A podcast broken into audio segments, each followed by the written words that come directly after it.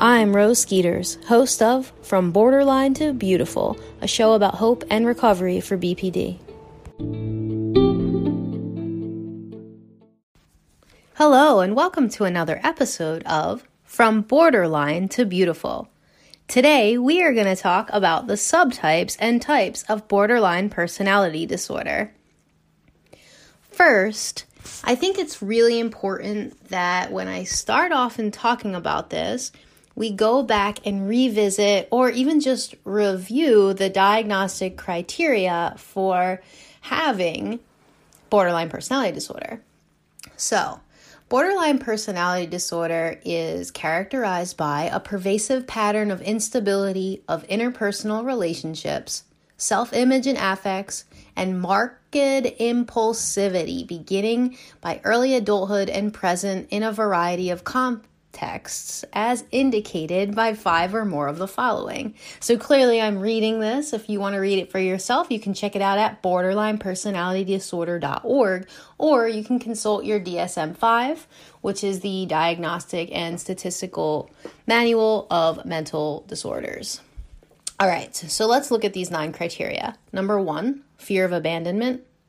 Two, unstable or changing relationships. Three, unstable self image, struggles with identity or sense of self. Four, impulsive or self damaging behaviors like excessive spending, unsafe sex, substance abuse, reckless driving, binge eating. Five, suicidal behavior or self injury. Six, varied or random mood swings. Seven, constant feelings of worthlessness or sadness. Eight, problems with anger, including frequent loss of temper, physical fights. 9.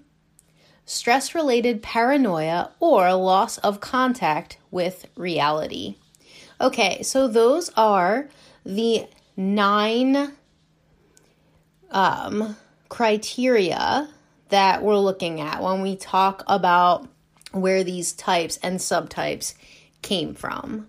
So, from all of those traits, those nine traits or those nine criteria, researchers have found, get this, 256 possible combinations of criteria.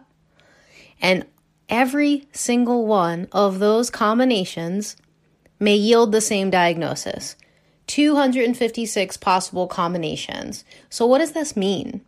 What it means is that two people with a borderline personality disorder diagnosis may only have one diagnostic criteria in common.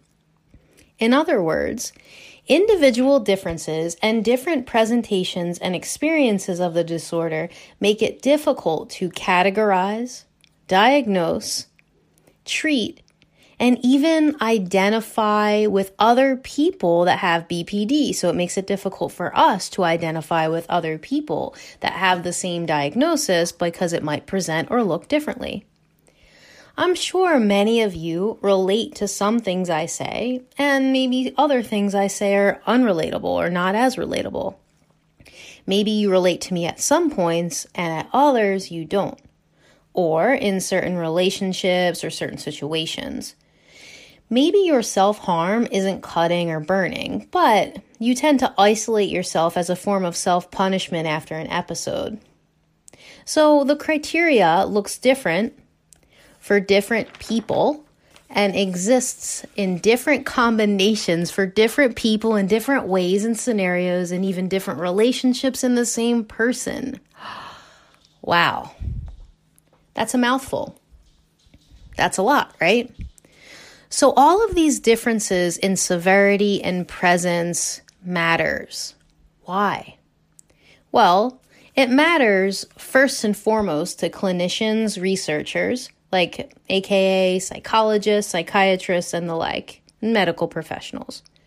Because in order for them to help us, they need to classify and categorize us to theorize the issue, prescribe meds if need be, tell the insurance companies why the company needs to pay them for them to help us, and why the treatment they offer is worth that cost.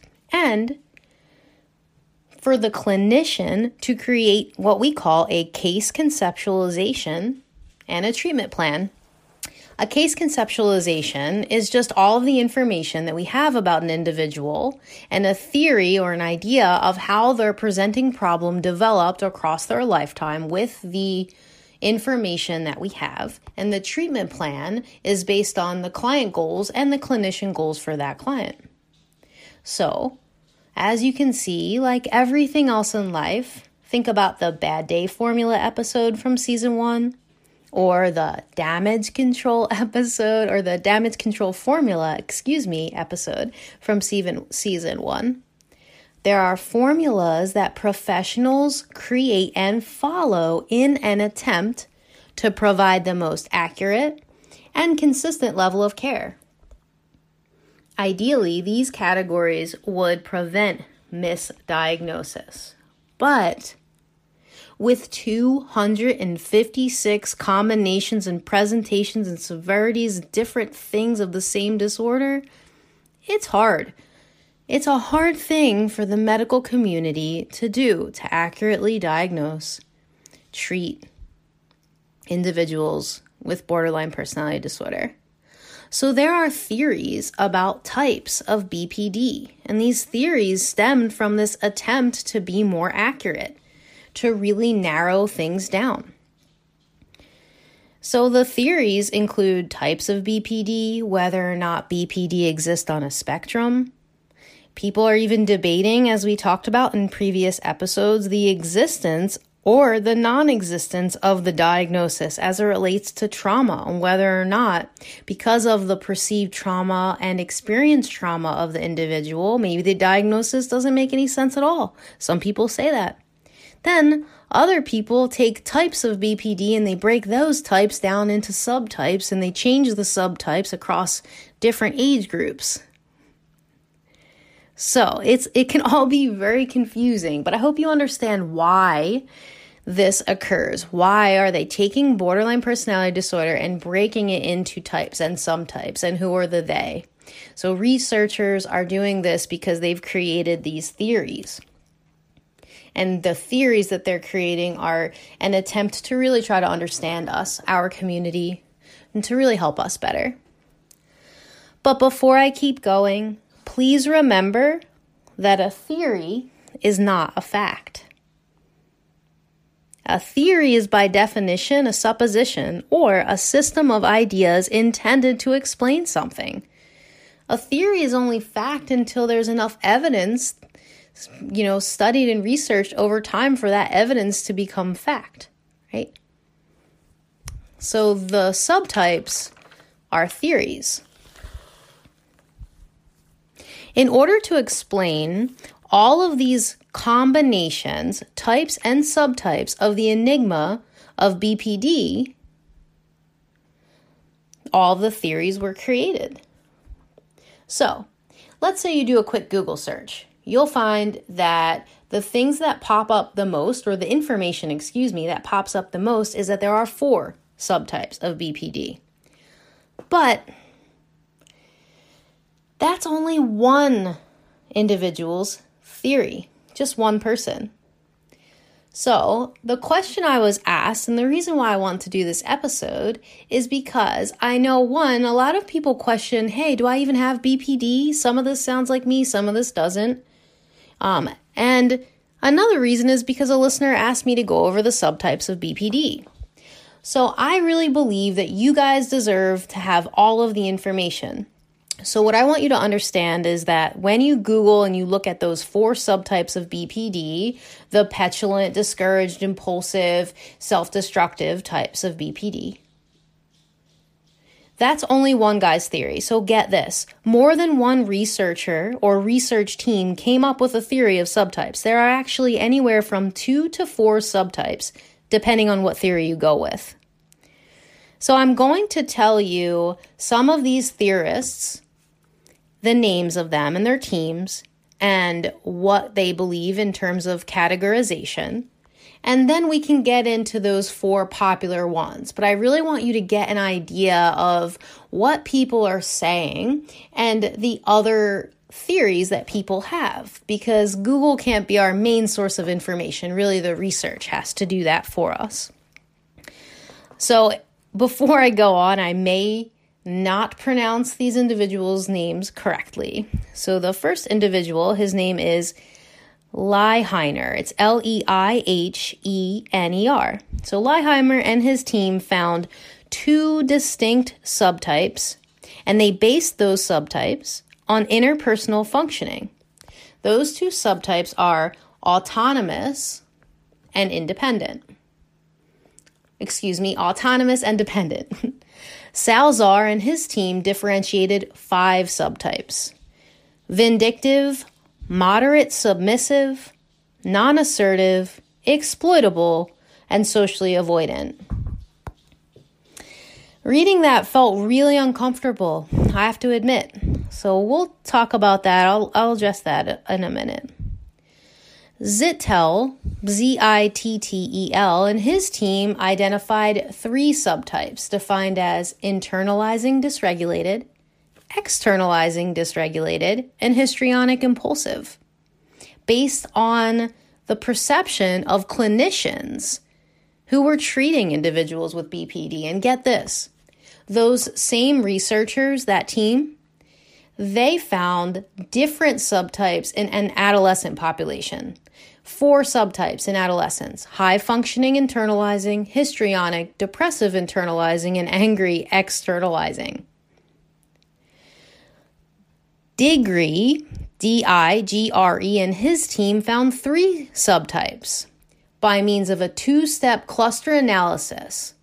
So they found they did an analysis of clinical and psychological variables, and they found that there were withdrawn internalizing types, severely disturbed internalizing types, and anxious externalizing types.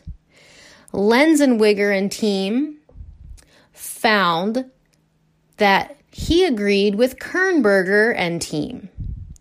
And Kernberger and Lenzenweger and their team they separated the individuals with borderline personality disorder into groups. The first group was characterized by low levels of antisocial, paranoid, and aggressive features.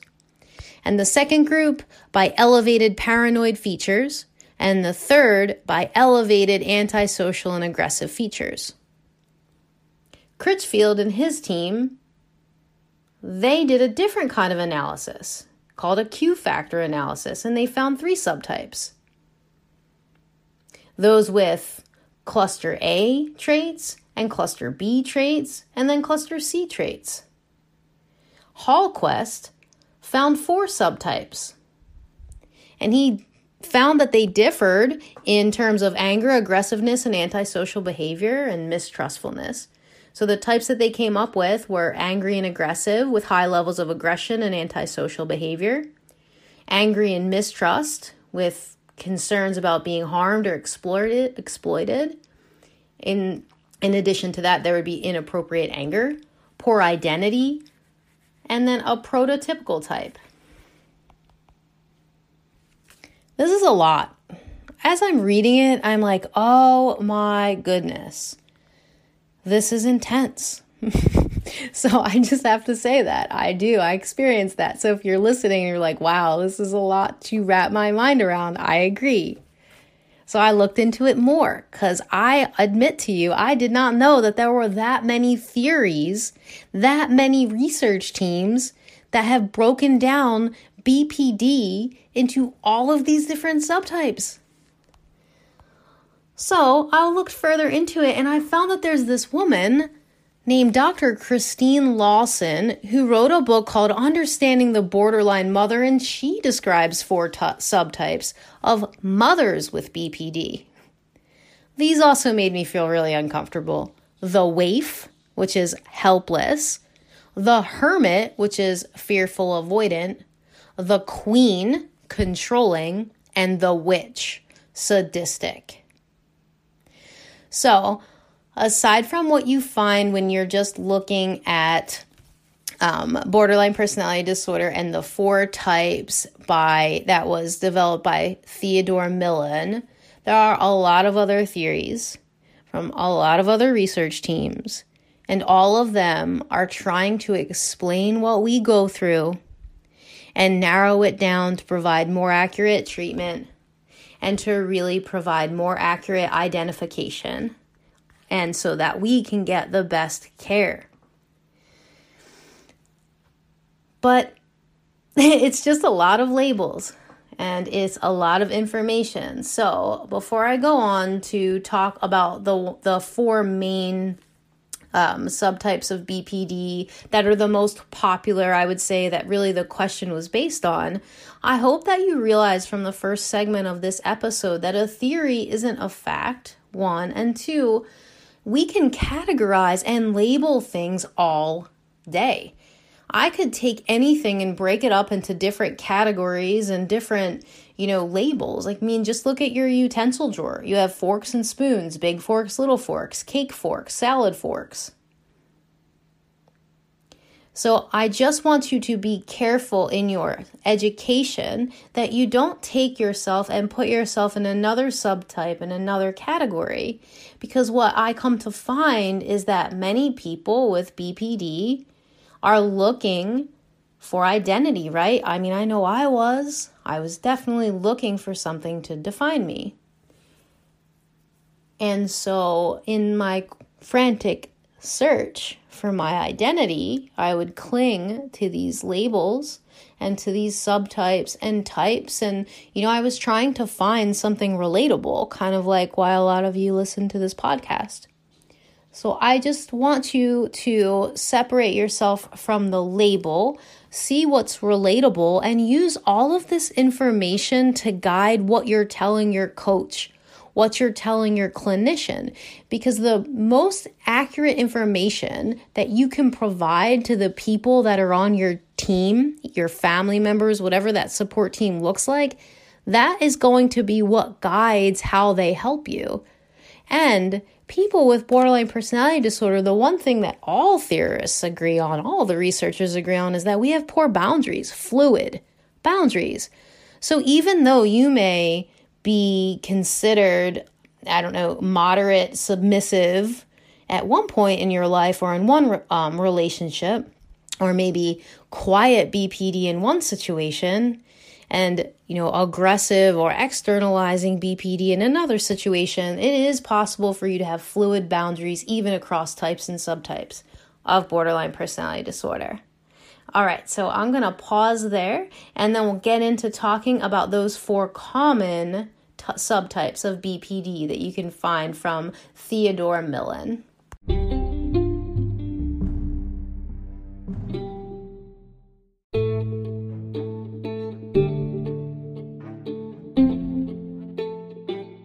Are you currently struggling to stay afloat? Are you looking for more one on one support and guidance on your recovery journey? Check out ThriveOnlineCounseling.com. We offer mindset coaching that will propel your recovery journey forward. We help frustrated individuals, resentful couples, and disconnected families navigate through tough times. Have phone, video, or text sessions wherever you are. The best part? you can schedule right from our website. Choose the day and time that works best for you. Life can be better. We can help. Make an investment in yourself. You are worth it. All right, so let's get into Theodore Millon. He is a noted psychologist and an author, and he published a book. And in that book, he defined what he believed are four distinct subtypes of borderline personality disorder. They include impulsive borderline, petulant borderline, discouraged borderline, self destructive borderline. So, what I want you to remember is that all of these can occur in different people, and you can have bits and pieces of all of them because, like I had said in the previous segment, they're just attempts to explain our behavior to better help understand us and for us to understand ourselves. So, I'll review what each of these are impulsive borderline. So the impulsive borderline is exactly what it says, right? It's what the name implies. It's somebody who is energetic and charismatic at times, cold and hostile at other times, and someone whose lack of impulse control is probably the primary or the major symptom of the BPD cluster of symptoms. So, people who are said to have more impulsive borderline personality disorder are prone to like self mutilation, suicidal behavior. It says that they are quick to anger and they engage in reckless behavior and thrill seeking activities. So, if we look at, I will use my journey and kind of see, um, show you how my behavior across my lifespan or lifetime thus far has moved from one category to another as I'm describing these different types. So, for impulsive borderline, um, when I was in college, it was incredibly prevalent in my life, lack of impulse control. But I will say that being impulsive is something that I had held on to as a um, symptom, you know, until I had started my recovery journey prior to recording this podcast. So for me, I wouldn't say that I categorize my old self as someone who was an impulsive borderline. There were times where my impulsivity was a lot higher than other times. So, like when I was in college, engaging in, um, oh gosh, risk taking behaviors like walking in a un, in an unsafe area of the city, and you know, at in inappropriate times of the evening, for example, without any you know, a way to protect myself, that would be what I consider to be impulsive. Or, you know, just leaving the house, leaving my dorm and driving south, or adopting a cat from the SPCA to keep in my dorm room. Like, what? Things like that. So, impulsive. The next category is the petulant borderline. The petulant borderline is also sometimes referred to as the angry subtype.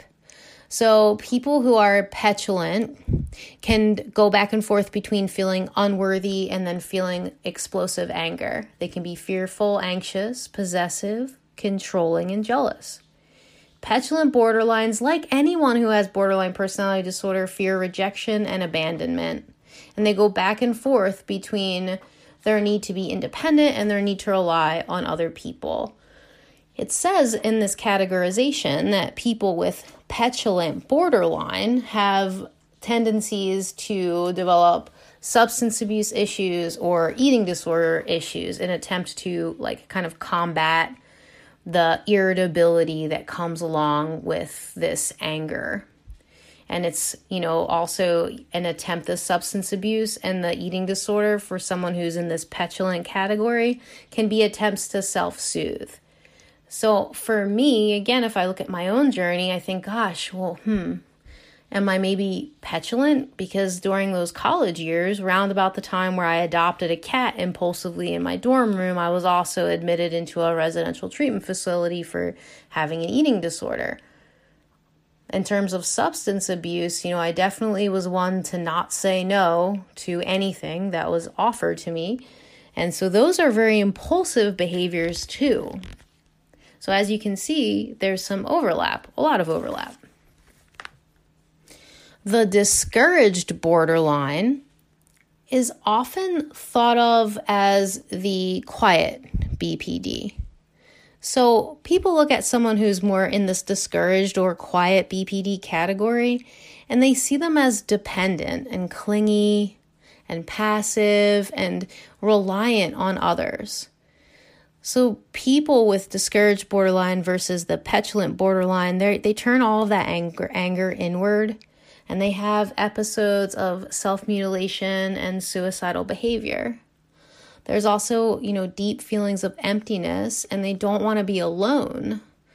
And so being alone can be really difficult and exacerbates the, you know, borderline symptoms.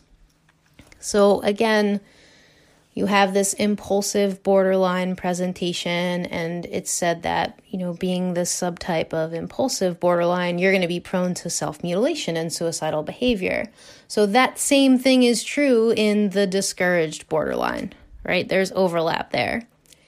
I will say, and I think I answered a question on a, a, previous episode about this, is that there is a tendency for an individual on the borderline personality disorder spectrum to have both or all three of these so far, these subtypes. I know for myself, when I was feeling really hurt, I would retreat inside and I would engage in you know, suicidal behavior, which would be like self mutilation, cutting, when I was feeling like completely alone and no one can help me. But when I was in, you know, more impulsive moments of my life, I might also have been abrasive and, you know, attacked and did things outwardly. And that could exist for me hour by hour day by day. On a Monday, I could wake up, be really happy, impulsive, the sun's shining, I'm, you know, adopting animals and driving to different cities on whims and skipping class. And then on a Tuesday, my friend could have said something that hurt my feelings, or someone could have looked at me and made me feel like, you know, reinforced that I'm ugly, or I could feel bloated and feel ugly and attach ugly to self worth. And then I could go into that discouraged place um, and then in terms of the petulant borderline, I can kind of go into that maybe later on in the door in the day, excuse me, when I start engaging in those eating disorder behaviors. So as you can see, maybe there isn't a one size fits all model, or maybe you can see that you have more of one subtype and that helps you feel like okay yes like i belong here in in this spectrum of having borderline personality disorder. Let's go to the last one. The last subtype is called self-destructive borderline. All right as the name implies being self-destructive then somebody in this category has like intense feelings of bitterness and self-hatred which leads them to self-destructive behavior. They're attention seeking high strung, moody, and they also engage in this self injurious behavior. So it could be this risky sexual behavior like being promiscuous, eating disorders, things like that. So I really hope that me explaining some of those categories helps you come to several different conclusions. Conclusion one is that you can have more of one criteria and then therefore fit into a subtype. So maybe you're more often angry, outwardly angry, outwardly aggressive. And then you, so you put yourself in that category of being a quote unquote petulant borderline. Or maybe you feel like I really have this quiet BPD. I feel like I suffer alone and I really take everything out on myself and I'm I feel empty and I feel codependent and I'm more passive and I turn my feelings of anger inward and I engage in this like kind of roller coaster that other people can't see. So if that's you and you don't go in between these other categories or at least from discouraged to petulant, it's it is important that you know that about yourself so that you can let your clinician know and you can bring this to the table to them and say hey you know i think that maybe i misdiagnosed or maybe this is going on with me so rather than using the subtype or the type or even the you know label of BPD or whatever other label that you know you find fits for you rather than using that to define who you are use that label to look at the dysfunction that's occurring in your life, the problems that are occurring in your life, and then look at who you want to become. So label yourself as the person you want to become, not as the type or the subtype. I mean, it's a it's a subtle distinction, right? I mean, right? So it's like, okay, well, so I have petulant BPD or quiet BPD or aggressive BPD, you know, and all you're saying is you want me to look at, you know, like who I want to become. So what's the difference in terms of labels? I just think that there's a, a big difference, especially for the BPD brain, because we just tend to hold on to these like little micros, right? We hold on to snippets of conversations of words of, you know, just like, um, evidence that confirms the negativity that our brain already holds. I can think of song lyrics that I would replay in my head over and over and over again, like a, a, little phrase that I would hear. And that phrase would become like this huge, powerful, sort of dramatic um, confirmation for my, my life's narrative which you know i wish that that was um i wish that that wasn't true but it totally was. I was very hyperbolic and i know many of you out there will latch on to little things versus being able to sort of pan out like a drone and look at your whole life.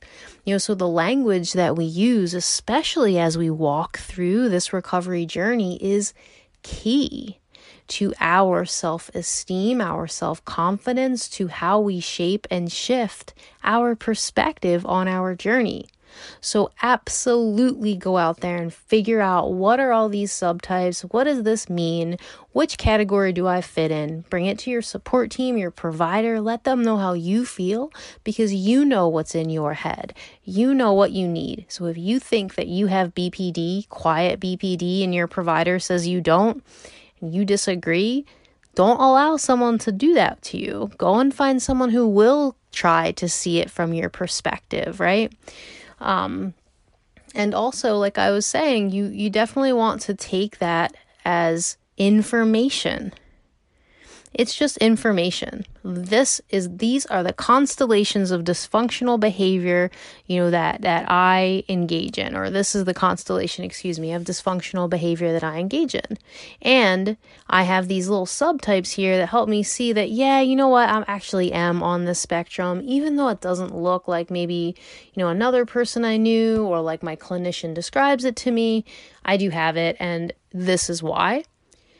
Take that separate yourself from it and start walking on the path to who you're becoming because that is just so much more hopeful you know? And i also say that as you know just my from someone who recovered to you know an audience of people you know that i know want to be in that position or want that help because i made that mistake. I made the mistake of being my label. I was an eating disorder. That was it. And everything that I did was identified with that. You know, I had been in a residential treatment facility for eating disorders, like I said. So then when I was out of that center, I was like knitting, right? And making bracelets and having journals and listening to music and rocking back and forth. That was my identity. I had an eating disorder. I had books about eating disorders. I had, uh, you know, called my eating disorder a name. I had separated from myself. Like that's what it was. I read books about women who had eating disorders. I just started to make that the thing that I was. You know, so what I'm saying is is if you have quiet BPD or any of these other subtypes of BPD, use it as information, separate yourself from it and then start your journey on working through it versus becoming it. Very, very important that you work through it and you don't try to become it because it just takes out so much hope. I feel like being a label sucks so much hope out of you. So they are important and I don't want to discount that, but I also want you to know that you are more than a label, you are more than a subtype, you are more than a type, you are more than a category.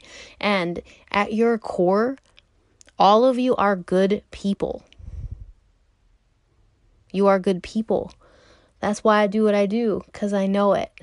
And I want you to believe in yourself and just believe that inside of you, you're a good person.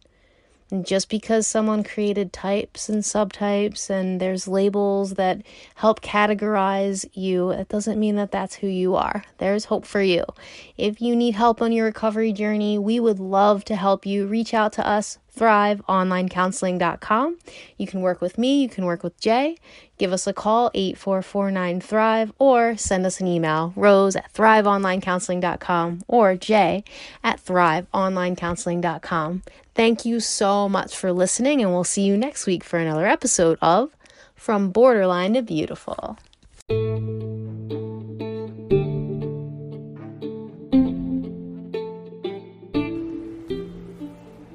Okay, thanks for listening. That was from Borderline and Beautiful, a production of Thrive Mind Body LLC, online coaching that helps frustrated individuals, resentful couples, and disconnected families navigate through tough times. Visit us on the web at thriveonlinecounseling.com. If you like this show, remember, you can hear it on Anchor or Apple Podcasts or Pocket Casts or any app that you use to listen to podcasts. Subscribe to get a new episode every Monday.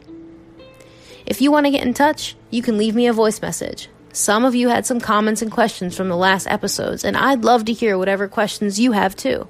Just download the Anchor mobile app, search for From Borderline to Beautiful, and tap the message button to send me a voice message. We'll have all those links in the show description. Okay, we made it. Thanks again for listening. I'm Rose Skeeters, and I'll be back next week with another episode of From Borderline to Beautiful. Talk to you then.